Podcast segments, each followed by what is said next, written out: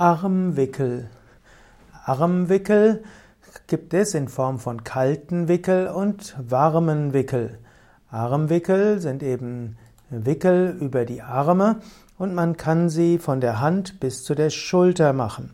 Man gibt also ein Material um die Arme, wickelt es herum und das kann man vorher mit kaltem Wasser oder mit warmem Wasser äh, anreichern. Die Kälte des Hand, des Armwickels zum Beispiel ist gut gegen Verstauchungen, Prellungen oder heiße Entzündungen. Ein warmer Armwickel hilft gegen Sehnenscheidenentzündung, gegen Verspannungen, Rheuma, auch chronische Entzündungen. Armwickel wird wie ein Bein- oder Wadenwickel angelegt, aber Armwickel wird natürlich am Arm angelegt. Ein Armwickel ist also eine der Methoden der Naturheilkunde, der Wasserheilkunde, der Balneologie.